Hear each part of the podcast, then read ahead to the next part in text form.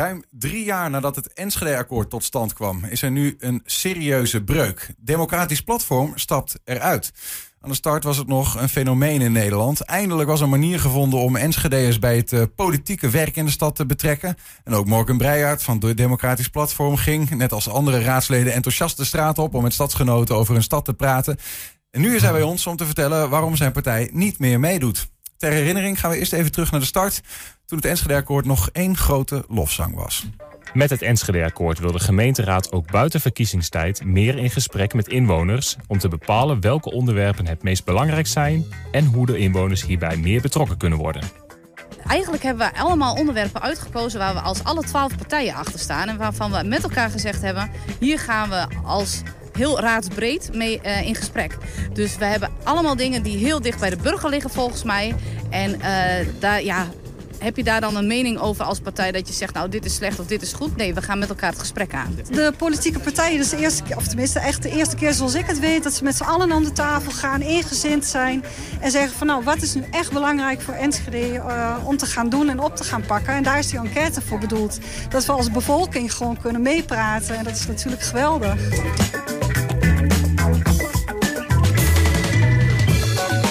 Wat is nou een onderwerp wat u zelf uh, belangrijk vindt? Als u denkt... Uh... Voor mezelf, ja, nog steeds wel uh, de natuur in de wijken. Die ziet er gewoon een beetje, vind ik, verpauperd uit. Veiligheid vind ik toch ook wel een aspect vandaag de dag. verkeersveiligheid ook. Ik geloof dat ik het allemaal wel aangekruist heb. Maar in, in die trend.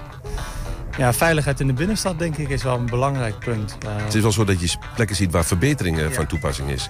En uh, iets heel simpels, hier is een stukje 50 kilometer hier voorlangs. Ja. Terwijl ik vind, hier moet 30 kilometer zone gedaan worden. Dat is wel een eind verderop. Maar je hebt hier mensen die parkeren, die boodschappen doen met karretjes voor straat.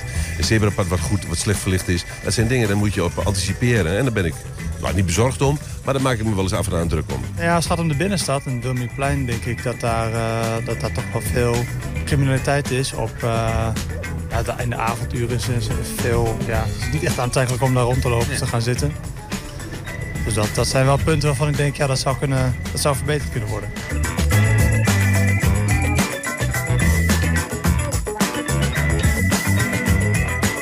Heb je al veel mensen gesproken? Ik heb een aantal mensen gesproken en doorgaans positieve reacties ja? gehad. Ja. Ik heb zelfs mensen die er speciaal verstoppen van goh, wat doen jullie? En uh, er allemaal uit de auto stappen en uh, de lijsten in willen vullen. Dus dat is wel heel prettig, ja. De meeste mensen, als ik dan toch begin te praten, dan zijn ze blij verrast en denken, huh, gemeenteraad, mensen willen weten wat ik vind. En het is niet eens verkiezingstijd, dus daar zijn ze wel heel blij mee. Nou, we zijn allemaal bewoners van Enschede natuurlijk. En uh, ongeacht of je wel of niet politiek georiënteerd bent, Enschede is onze stad. En dat wil je vanzelfsprekend de beste stad van Enschede, of van Twente maken natuurlijk. En levert dit een grote bijdrage daaraan? Ik denk het wel, ja. Ik, het, is sowieso heel leuk om met mensen in gesprek te gaan. Uh, ongeacht of ze wel of niet een, een, een, politieke voorkeur hebben. Ik bedoel, ze willen allemaal een schonere wijk, uh, prettiger omgang met uh, buurtbewoners. dus ja, en dat zijn de punten die aangestreefd kunnen gaan worden. Ja. Wat vind jij het belangrijkste thema van de enquête?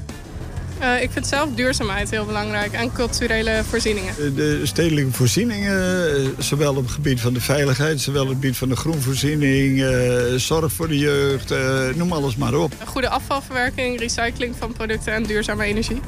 Enschede is natuurlijk druk met FC Twente. Ja. Ja. En wat moet je daarmee? Moet je daar geld in stoppen of moet je daar geen geld in stoppen? Wat vindt u? Ja, ik ben heel gek van voetbal... Maar één keer houdt het op. Wat vindt u dat, dat de gemeente, uh, zoals zo dit initiatief, de stad ingaat en de inwoners erbij betrekt? Ja, dat is prima. Dat is prima. Ik geloof dat in heel Nederland veel te weinig gebeurt. Ja, het is goed dat de gemeente ook buiten verkiezingstijd de inwoners om hun mening vraagt. Ben je het daarmee eens, Morgan Breijaard? Ja, zeker. Het is een fantastisch initiatief. Nou, toch stapt uh, jouw democratisch platform uit het Enschede-akkoord. Ja, het staat een beetje haaks op onze partijnaam, dat, uh, dat realiseer ik me. Alleen, um, we hebben mee, meegedaan met het Enschede-akkoord met het idee van jongens, alles moet je kans geven. Maar gaandeweg merk je toch wel, het is meer politiek bedrijven binnen de commissie dan uh, ja, dat we echt kunnen gaan luisteren naar de inwoner. Luisteren is het probleem niet, maar er ook nog wat mee doen. Dat is een tweede. Ja, ja, ja. ja. Waar, waar zit dat dan in? Want ik bedoel, de oorspronkelijke aanleiding... Misschien moeten we daar even bij, mee beginnen, hè? Uh, dit Enschede-akkoord, we hebben er net al wat van gezien. Maar wat was nou volgens jou de oorspronkelijke gedachte? Nou, het, idee daarachter is om echt een brug te slaan tussen eh, wat in het stadhuis gebeurt en wat er op straat afspeelt. Om te kijken of je eh, ja, toch dichter bij de inwoner kunt komen eh, tussen de verkiezingen door. Mhm. Dat Door? in- Op welke manier moest dat dan gebeuren?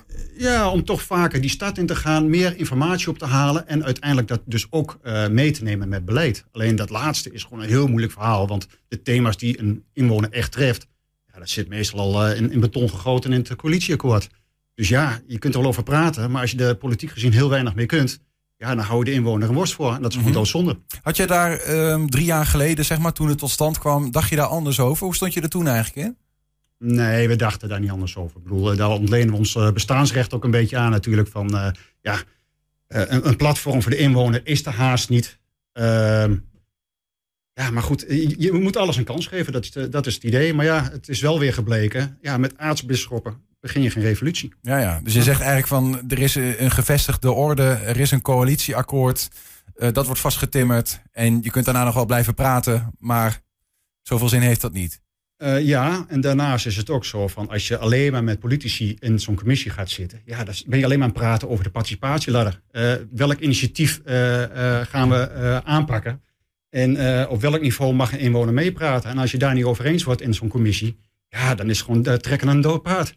Ja, ja. Maar is daar nooit een goede afspraak over gemaakt dan? Er was toch zo van, hé, we nemen een top 10 van eh, problemen die we tegenkomen. Of we vragen de mensen wat leeft er, maken daar een top 10 van en we gaan ze gewoon in volgorde aanpakken. Ja, maar ja, goed. En dan begin je dus al met die volgorde. Want die praat natuurlijk over veiligheid en over eh, andere zaken wat in de stad speelt. Ja, dat, dat, daar kun je helemaal niks mee. Ik bedoel, als inwoner kun je natuurlijk wel een melding maken. Dat gaat netjes via de wijkagent of eh, via een stadsdeelmanagement. Mhm. Dus de onderwerpen waar wij het nu over hebben, ja, daar kun je het prima op een ander niveau oppakken. Daar heb je de Enschede-akkoord niet voor nodig. Hoe, eh, hoe, hoe uitte zich dat dan in de... Want ik zit ook even te zoeken. We zagen net het begin. Er werden vragenlijsten uitgedeeld. Eh, mensen vinken dat aan. Hoe ging dat in zijn werk dan? Wat, in de, ach, ja, wat, wat is er verder gebeurd überhaupt met het hele Enschede-akkoord? Ik bedoel, die punten die komen bovendrijven, wat natuurlijk de inwoner van Enschede zich het meest druk om maakt. Ja, dan kom je erachter, dat zijn de punten zoals DIFTAR. Ja, de, van de ene mag je het geen DIFTAR noemen en van de ander wel. Maar onderaan de streep is natuurlijk gewoon een grote zooi in die stad. Nou, je hebt het zelf meegemaakt. Ja, wat is de afgelopen drie jaar concreet veranderd? Nou, bitter weinig. Dus ja, ehm, het is gewoon heel moeilijk eh, discussiëren binnen zo'n eh, zo'n coalitie of binnen zo'n Enschede-akkoord. Ja. Dus ja, hoe moet je dat aanvliegen? Ja, er is een hoop eh, ge- gepraat, maar ja, concreet heel weinig gedaan. Als ik je zo hoor, dat klinkt een beetje als het verhaal wat we ook van de, van de landelijke politiek eh, kennen. Hè? Dat meneer Cenk Willink bij de formatie werd betrokken. En dat hij eigenlijk zei, we moeten af van een, ook daar een regering, regeerakkoord... wat eigenlijk tot in de details al is vastgespijkerd... waardoor je er de komende vier jaar wel oppositie kunt voeren... of een inwoner kunt zijn met een mening. Maar ja, wat heb je daar dan aan als het al vaststaat? Nou ja, kijk, dit is natuurlijk ook. eh, we hebben een, een mail gestuurd naar de gemeente dat wij ons afmelden voor deze commissie. En dat hebben we ook meegegeven. Van we zien deze tijd niet als verloren tijd, maar pak het als een leerzame tijd. Neem het mee naar de volgende coalitie of naar de, ja, naar de volgende coalitie. En zorg gewoon dat je geen eh, coalitieakkoord weer zo aftimmert als we gewend zijn afgelopen jaren. Mhm. Maar zit daar het, de, de crux van het probleem? Dat het coalitieakkoord te veel is dichtgetimmerd? Voor het Enschede-akkoord zelf? Ja. Eh, nou, eh, voor een groot deel wel, ja, dat denk ik wel. Voor een groot deel wel. Ik bedoel, je bent niet meer flexibel, je kunt niet meer schakelen. Ik bedoel, je, je bent al een weg ingeslagen. En ook al is dat een doodlo- doodlopende weg, ja, je gaat gewoon verder op die weg. En dat is gewoon doodzonde. Ja, plus daarnaast, je moet geen politici in een Enschede-akkoord willen zetten. Dat Dus zij dat moeten je- uiteindelijk eh, de beslissingen maken, die raadsleden. Nee, toch? dat is alleen maar, wij hebben in principe een adviserende rol. Wij, wij nemen geen besluit in die raad. Uiteindelijk hebben we een adviserende rol voor het college. En eh, uiteindelijk zal, eh, zal dus bij een raadsvergadering een meerderheid van stemmen bepalen of we er wel of niet mee akkoord gaan. Oké, maar om even bij dat eerste punt te blijven. Geen dichtgetimmerd coalitieakkoord. Ehm, dan ontstaat er speelruimte. Maar dan krijg je alsnog even een, een, een, voorbeeld. Diftar is, is, is vanuit het Enschede-akkoord is dat nou ja, een hot item geweest... wat wel bekeken is.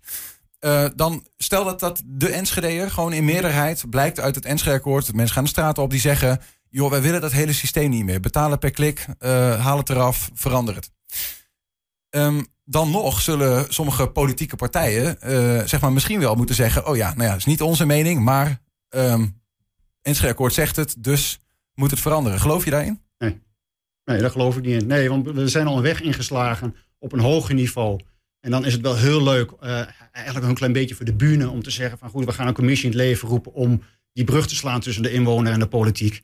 Alleen ja, eh, dat zul je dan toch heel anders eh, aan moeten vliegen dan op deze manier. Want het is gewoon doodzonde dit. Het is wel een, een, een, een nou, wat, zwartgallig verhaal. En ik zeg niet dat het niet waar is of wel waar is. Maar hè, dat, wat, wat je zegt betekent feitelijk dat er zit een, bepaalde groep daar in het stadhuis.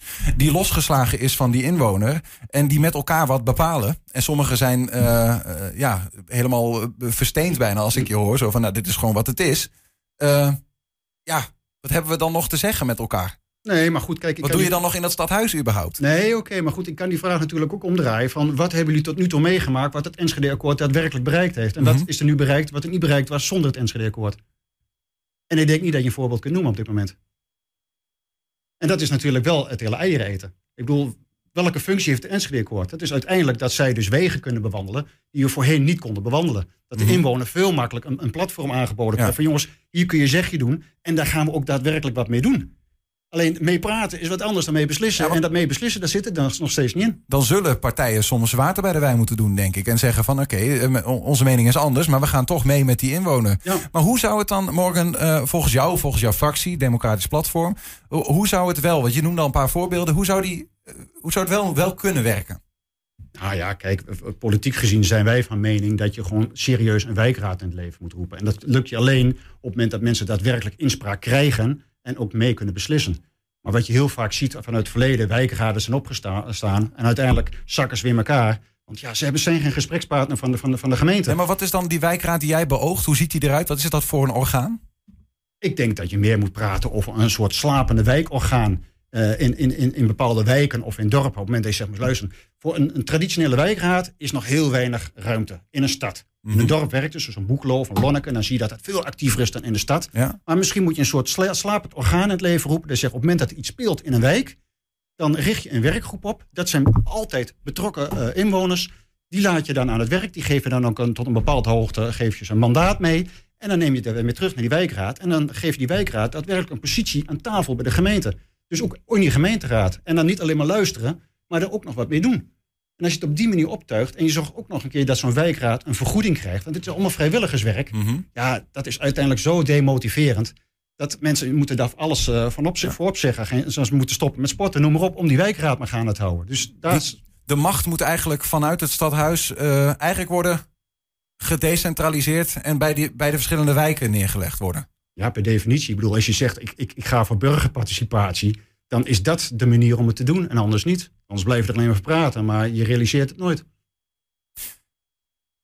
Jullie hebben besloten, wij stappen uit het Enschede-akkoord zoals het er nu uitziet.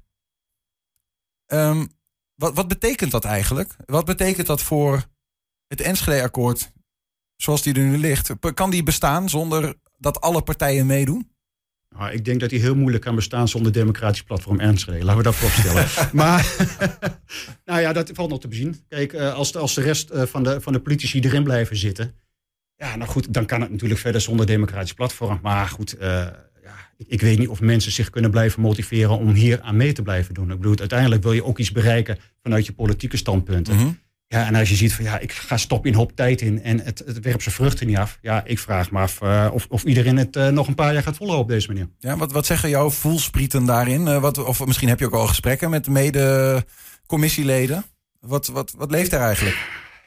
Ik, ik, ik, ik, ik zie alleen nog maar mogelijkheid voor een eventuele doorstart start voor dat Enschede-akkoord, maar in een iets andere vorm. Waar veel meer inwoners in de commissie zelf terechtkomen en wat minder eh, eh, ruimte wordt geboden voor ja, politieke standpunten op het gebied van participatieladders en zo. En moeten dan die, ehm, ja, die participatieladder, hoe bedoel je die? Want die noemde je net ook al. Wat is ja, dat? nou goed, kijk, dat is ook weer allemaal een beetje van die modekreten. Hè? Eh, ja, we kennen ze wel, mensen die een beetje met bestuur bezig zijn, die weten allemaal wat de participatieladder is. Maar het is uiteindelijk, ja, je gaat kijken van waar deel je alleen maar iets mee aan de inwoner en, en, en waar ga je ze gegeven actief informeren en waar, waar is het punt dat zij mee kunnen praten en waar is het punt waar ze uiteindelijk echt mee kunnen beslissen. Ja, ja, ja. Nou ja, dat zijn allerlei gradaties. Maar ja. Maar moet dat Enschede-akkoord volgens jou dan ook? Want je zegt eigenlijk maak het minder politiek door eh, inwoners gewoon eh, er, erin te vermengen. Misschien wel of alleen maar uit inwoners te laten bestaan. Wat is het? Allebei? de voorkeur gaat in principe uit in principe naar mensen die geen politieke kleur hebben. Want Oké. die kunnen daadwerkelijk een, een, een klankbord zijn voor wat er afspeelt in die wijk. Want wat je nu gewoon ziet, en ja goed, daar kan ik mezelf ook op aankijken misschien, nou ik betwijfel het. Maar Je gaat met oogkleppen ga je zo'n wijk in. Je gaat uiteindelijk alleen maar horen wat je wil horen. En je ziet alleen maar wat je wil zien. Nou, dat, dan, Ja, maar het is toch een, het is toch een, daarom zeg ik, het is toch een gemêleerd gezelschap. Het is een afvaardiging van alle eh, raadsfracties. Dat Enschede-akkoord. Dus in principe, ze hebben allemaal andere oogkleppen. Nee, dat klopt. Maar goed, dan moet je dus wel allemaal met dezelfde inwoner gaan praten. En dan heb je een evenwichtig verhaal. En als er uiteindelijk maar twee raadsleden daarheen gaan en twee daarheen, dan krijg je uiteindelijk ook weer een gekleurd verhaal. Dus ja. En nogmaals, dan kom je weer terug in die commissie. Mhm. En dan wordt er weer politiek gesteggeld over, ja, maar wat kan wel, wat kan niet, wat zit in het coalitieakkoord, waar kunnen we überhaupt nog wat aan doen en op welk niveau mogen ze meepraten. Zou je dan zeggen dat die de nieuwe commissie Enschede-akkoord waar je het over hebt, 2.0, alleen inwoners, dat die ook een bindend advies geven aan het college bijvoorbeeld? Dat ze daar ook echt iets mee moeten? Nou, ik denk dat een college op voorhand moet zeggen, moet luisteren. Hier zit ruimte. Hier kun je daadwerkelijk echt serieus mee adviseren. En dan kunnen we nog iets bijsturen in het beleid wat we voor ogen hebben. Mhm. Of je moet zeggen, van, jongens, we zitten helemaal voor een traject. Eh, dit zijn globaal de ideeën. Kom maar inwonen. En dan ga je het op die manier ga je het vormgeven. Ja, dan moet je het inderdaad op die manier aanvliegen. Absoluut. Ja. Gaan het meemaken. Ja. Ehm, vanaf maart eh, nieuwe ronde, nieuwe kansen. Maar we blijven hoopvol. Dat is altijd fijn. Morgan. Dankjewel dat je er was en eh, voor je verhaal. Morgan Breijert van Democratisch Platform Enschede.